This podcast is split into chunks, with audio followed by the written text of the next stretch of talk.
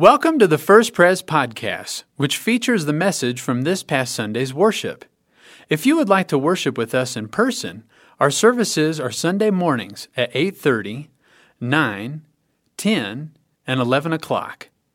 You can learn more about First Pres at www.first-pres.org. Amen. What a joy to be a part of it. I always watch the bell ringers. I see who has to ring the most bells. And the guy with the biggest bells has to ring the most bells. How about that? Thank you all. But I know there's a lot of hard work done on this side too, isn't there? We're grateful for you all.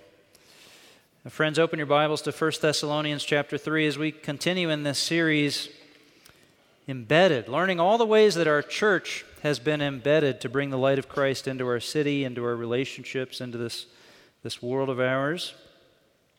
And hasn't it been fun to see all the, on social media, all the pictures? I hope you'll continue to do that with that hashtag FirstPres embedded. Uh, there's a card that the ushers have to help you do that. But just to see all the places that our church is embedded in the city is so much fun. Somebody was embedded on a dental chair, I noticed. and something else was getting embedded, I think. Let's open our Bibles. 1 Thessalonians chapter 3 verses 2 through 10. Hear the word of the Lord. We sent Timothy, who is our brother and co worker in God's service in spreading the gospel of Christ, to strengthen and encourage you in your faith, so that no one would be unsettled by these trials. For you know quite well that we are destined for them. In fact, when we were with you, we kept telling you that we would be persecuted, and it turned out that way, as you well know. For this reason, when I could stand it no longer, I sent to find out about your faith. I was afraid that in some way the tempter had tempted you, and that our labors might have been in vain. But Timothy has just now come to us from you and has brought good news about your faith and love. He has told us that you always have pleasant memories of us, and that you long to see us, just as we also long to see you. Therefore, brothers and sisters, in all our distress and persecution, we were encouraged about you because of your faith. For now we really live, since you are standing firm in the Lord. How can we thank God enough for you in return for all the joy we have in the presence of our God because of you? Night and day we pray most earnestly that we may see you again and supply what is lacking in your faith. Let's pray. Lord, we thank you for your word. We know, Lord, that your word endures, and we pray that you would plant your word in our hearts in such a way that we would know salvation and walk toward Jesus and stand firm in the faith. In Jesus' name, amen embedded and facing the wind. After 40 something uh, years of life, I'm still genuinely surprised when hard times come. You know? What is this? Difficulty? How did this happen? It's like your friend who's always surprised when they don't win the lottery. You know? I didn't win. How did that happen?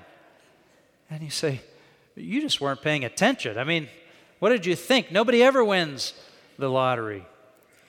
You're surprised by hard times? Where have you been? That's just what it's all about. But I, I gave my life to Christ. I, I, I'm a Christian. I've been going to church. Things should be easy for me now. You just haven't been paying attention. There are good things of, of, giving your life to Christ. Oh my goodness. Some things are a lot easier after you know Christ and put your life in His hands. Absolutely. There's no guilt in life, no fear in death. There's uh, no purposelessness, no meaninglessness. No, there's confidence in right and wrong. There's, there's ethical clarity in our, in our lives. There's joyful hope, the power to love.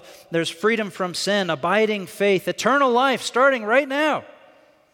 That's pretty good. But it doesn't mean that we avoid or that we evade or that we escape from struggle. And I should not be surprised. We should not be surprised. Peter wrote to the church in 1 Peter 4:12, "Dear friends, do not be surprised at the fiery ordeal that has come on you to test you as though something strange were happening to you." Don't you feel surprised when it comes? You think this is this is strange. When you're in Christ, the opposition grows. When you're in Christ, the waves of opposition, they, they come against you and begin to build. In fact, the wind blows against you harder in many ways than ever before. But here's the good news. Here's what we need to remember this morning. Your faith is stronger than fire, and the wind will only deepen the roots. Your faith is stronger than fire and the wind will deepen the roots. We are embedded. Your presence is God's purpose. We're shining like gold, reflecting the light of heaven. We don't escape this world. We love this world the way Jesus loves it, and we remain embedded and faithful. And we're urging our children to do the same, to, to stay embedded and faithful to Jesus. We know the gospel doesn't migrate from generation to generation by accident, but by intentional action and sacrifice. Our little church has seen 144 years of faithful service.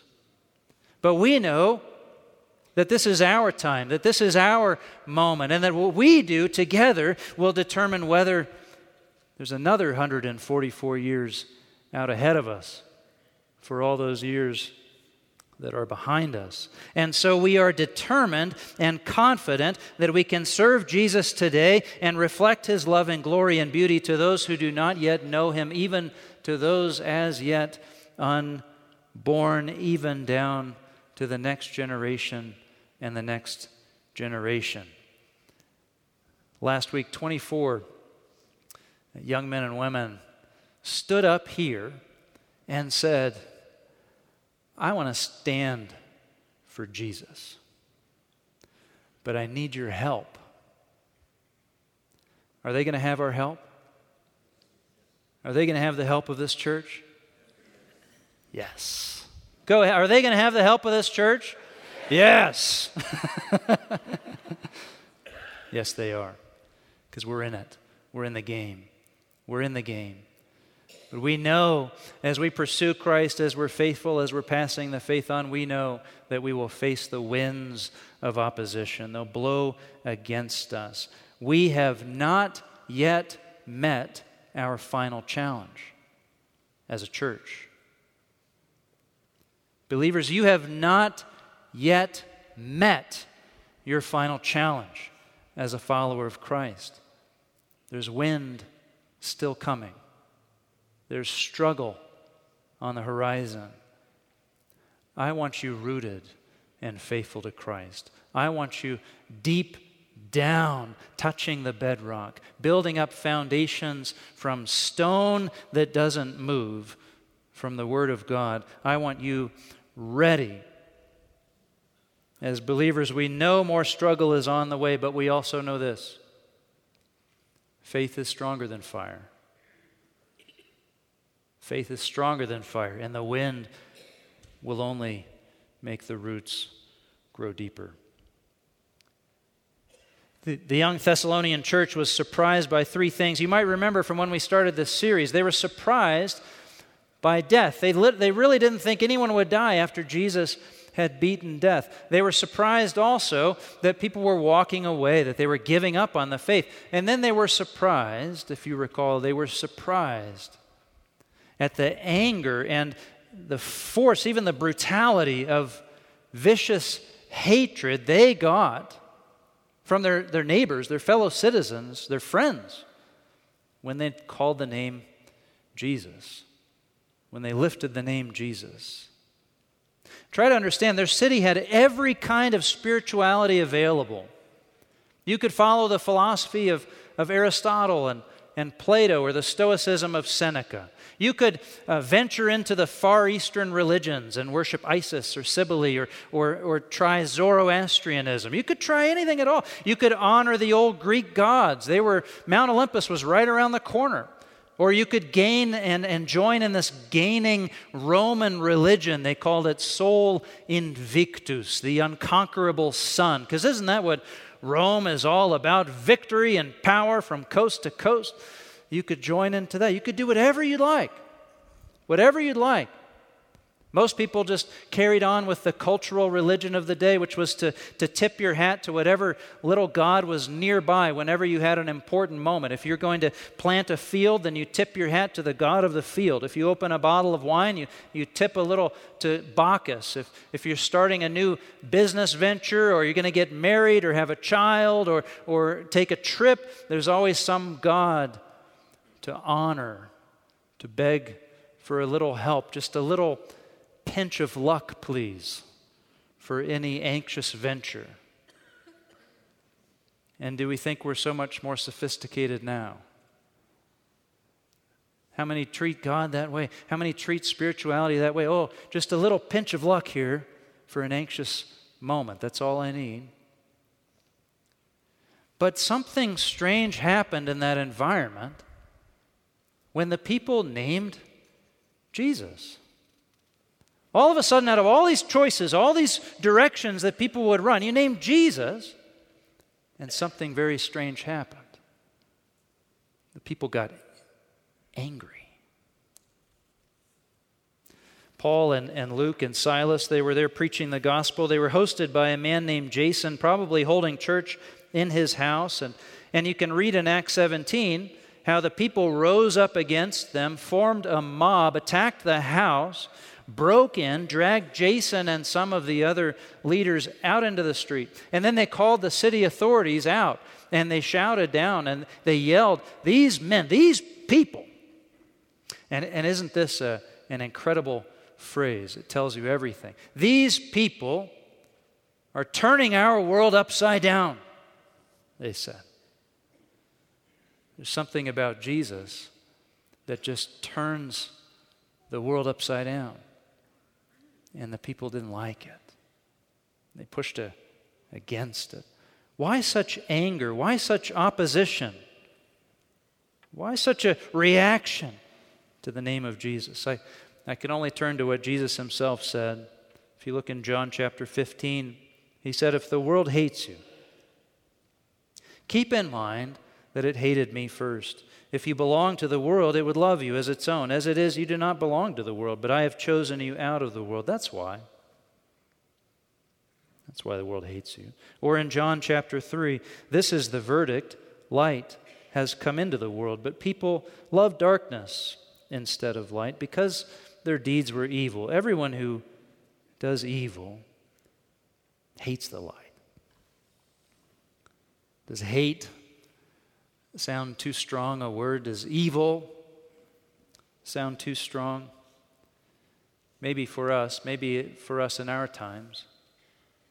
But for many Christians around the world and throughout the ages, let me tell you those words, that vocabulary is too soft to describe what they have experienced for naming Jesus. In many Christian traditions, the the body of Christ remains up on the cross as though the crucifixion were, were, were, were happening right now. We don't have the body of Christ on our cross. We want to emphasize that the sacrifice of Jesus happened once for all and was, was finished and complete. But the spirit of crucifixion continues. The spirit of disobedience in the hearts of men and women, the spirit that wants to kill Jesus, that spirit is still very much alive. You maybe heard how in the beginning, you know, Christians were thrown to lions or killed by gladiators to entertain crowds in the Colosseums. There's so many of, of these stories. In the year 320, after Christianity was supposed to be legal, a group of 40 soldiers came to Christ all together. Their commanding officer stripped them naked and marched them into a frozen lake, and forced them to die standing in the frozen water. The movie Silence last year was about the way Christians were tortured and killed in Japan as they tried to bring the gospel. In Iraq, there's a city called Karakosh. And Karakosh uh, once housed 50,000 Christians. And, and today, this morning, that city is absolutely empty. It's rubble. And the Christians that did survive the attack from ISIS, they've been pushed out of there and they're living in a tent city in Erbil because they're still too traumatized to, to try to turn back to the city where once they lived. Or you know the 21 Egyptian martyrs in 2015 who were marched down the coast of Libya. Or the bombings in Egypt at Christmas and at Palm Sunday. That's just a few weeks ago. You see, it, it goes on and on. And it's difficult for us to, to even think about these events, to, to keep them in our minds. But we must remain tied. We are tied to Christian persecution around the world. Uh, otherwise, we begin to think that what we mean by persecution is a snide remark or getting dropped off of somebody's Christmas card list. There is real fire. There is real opposition. There is a real spirit that has never stopped trying to kill Jesus, and it is really pushing against the Christian body. But, friends, though there is real fire, your faith is stronger than fire. There's real struggle, there's real opposition, there are real uphill battles in the Christian life that we face, sometimes because of things we've done, sometimes because of things that have come upon us. Well, friends, the storm, the wind, the rain, it will only deepen your roots. It will only deepen your roots. Paul and his team were run out of town and could not get back. And what we pick up here in our passage is we see Paul anxious, wondering, wondering, were the roots deep enough before I got ran out of town? Will this little church survive the wind and the fire of persecution? Or will they get lured into abandoning Jesus and giving up on all of it when it gets tough. They had talked about the cost of discipleship. They had told them how Jesus had been crucified in Jerusalem and how that same opposing spirit was going to come to them and make life hard for them. But he didn't know, Paul didn't know, if they held on or not. Verse 5 For this reason, when I could stand it no longer, I sent to find out about your faith. I was afraid that in some way the tempter had tempted you and that our labors might have been in vain. I dropped about $100 of grass seed on my lawn a few weeks ago, right before the freeze. My labors were in vain.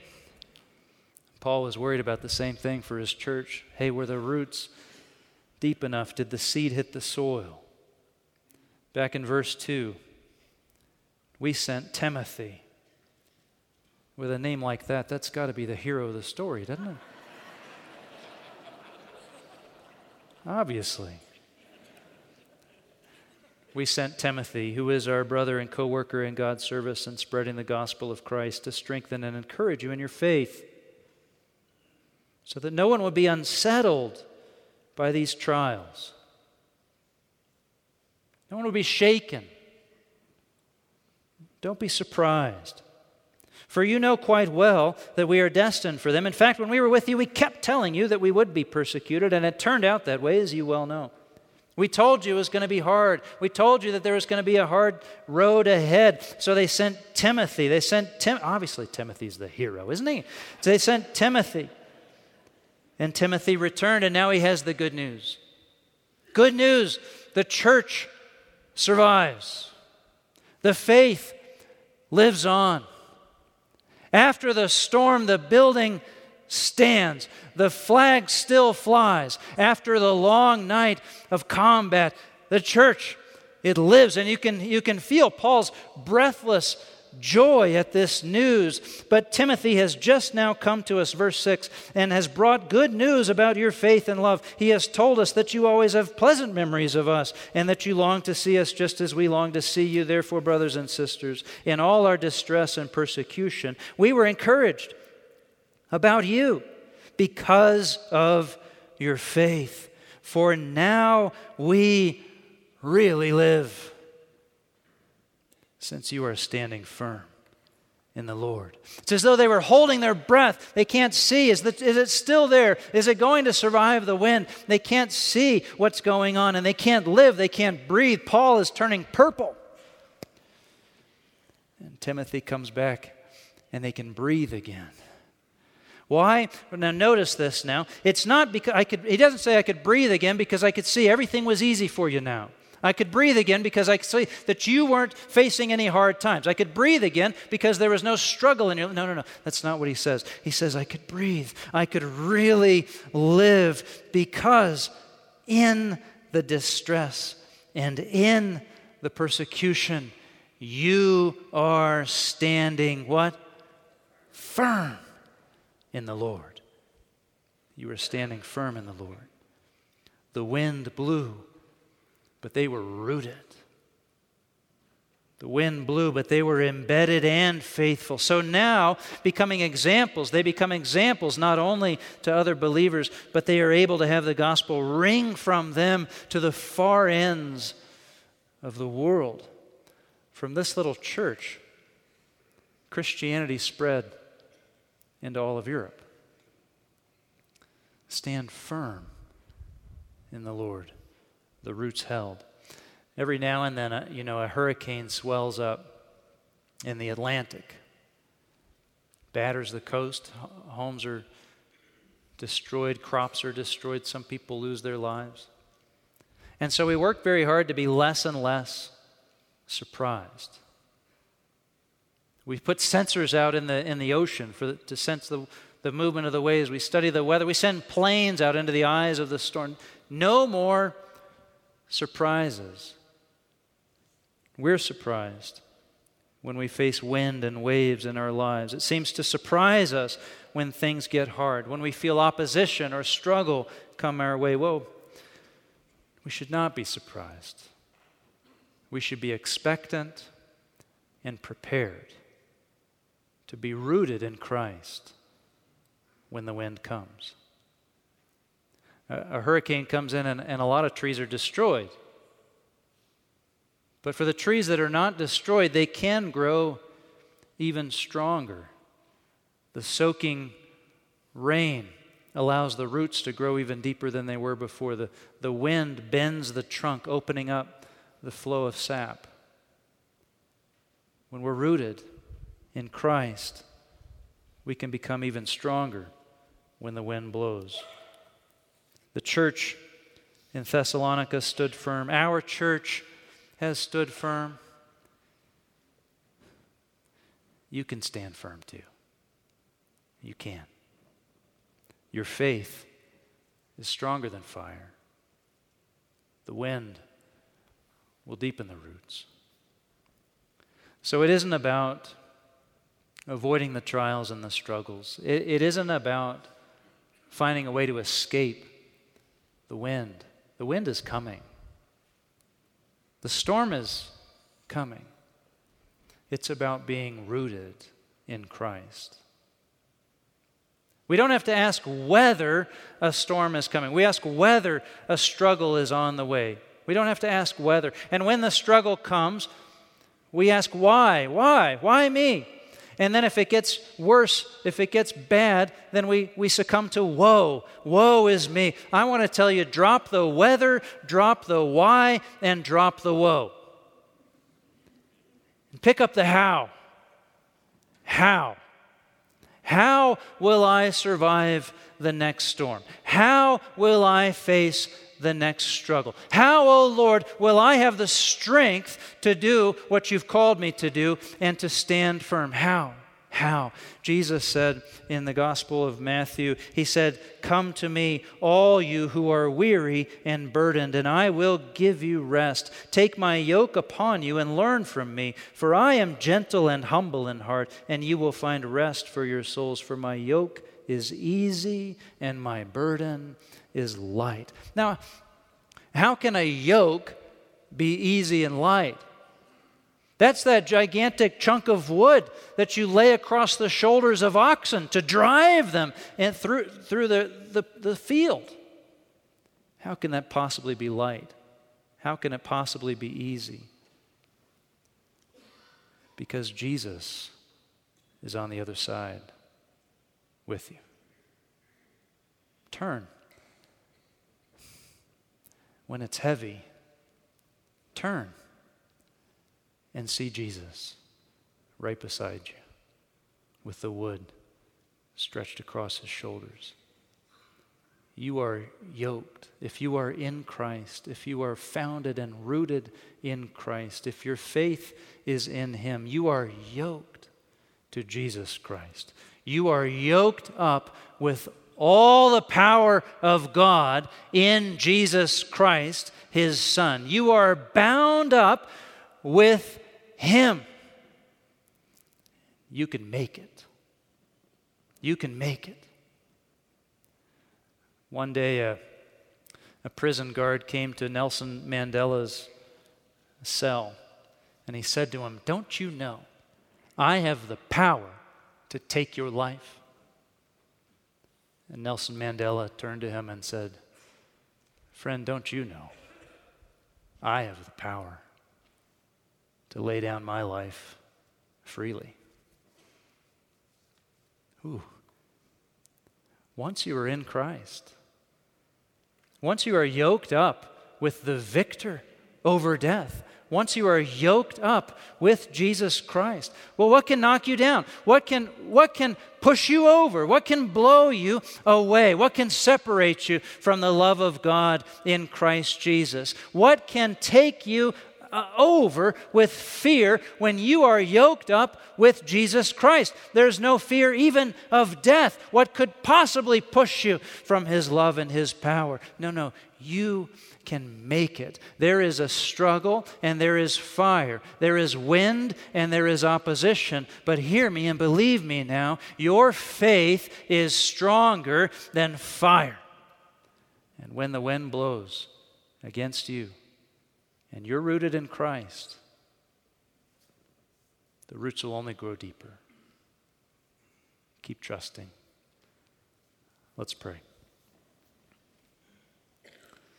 Lord, for us, there's fear when we see the wind and the waves. For us, Lord, there's anxiousness, anxiety when we face the turmoil and the struggles. There's even surprise, Lord, as though something strange were happening, but there's nothing strange. Lord, we are in your hand. Your grace is over us, it is within us, it is underneath us, it goes before us and guards us on our right and on our left. And so, Lord, in your confidence, we resolve we will stand firm. We know, Lord, that as you hold us, we need not fear. But as we face the struggle, Lord Jesus, by your grace, we will confidently look up to you and face whatever comes. In Jesus' name, amen. Thanks for listening to our First Pres podcast. For more information, you can visit us online at www.first-pres.org.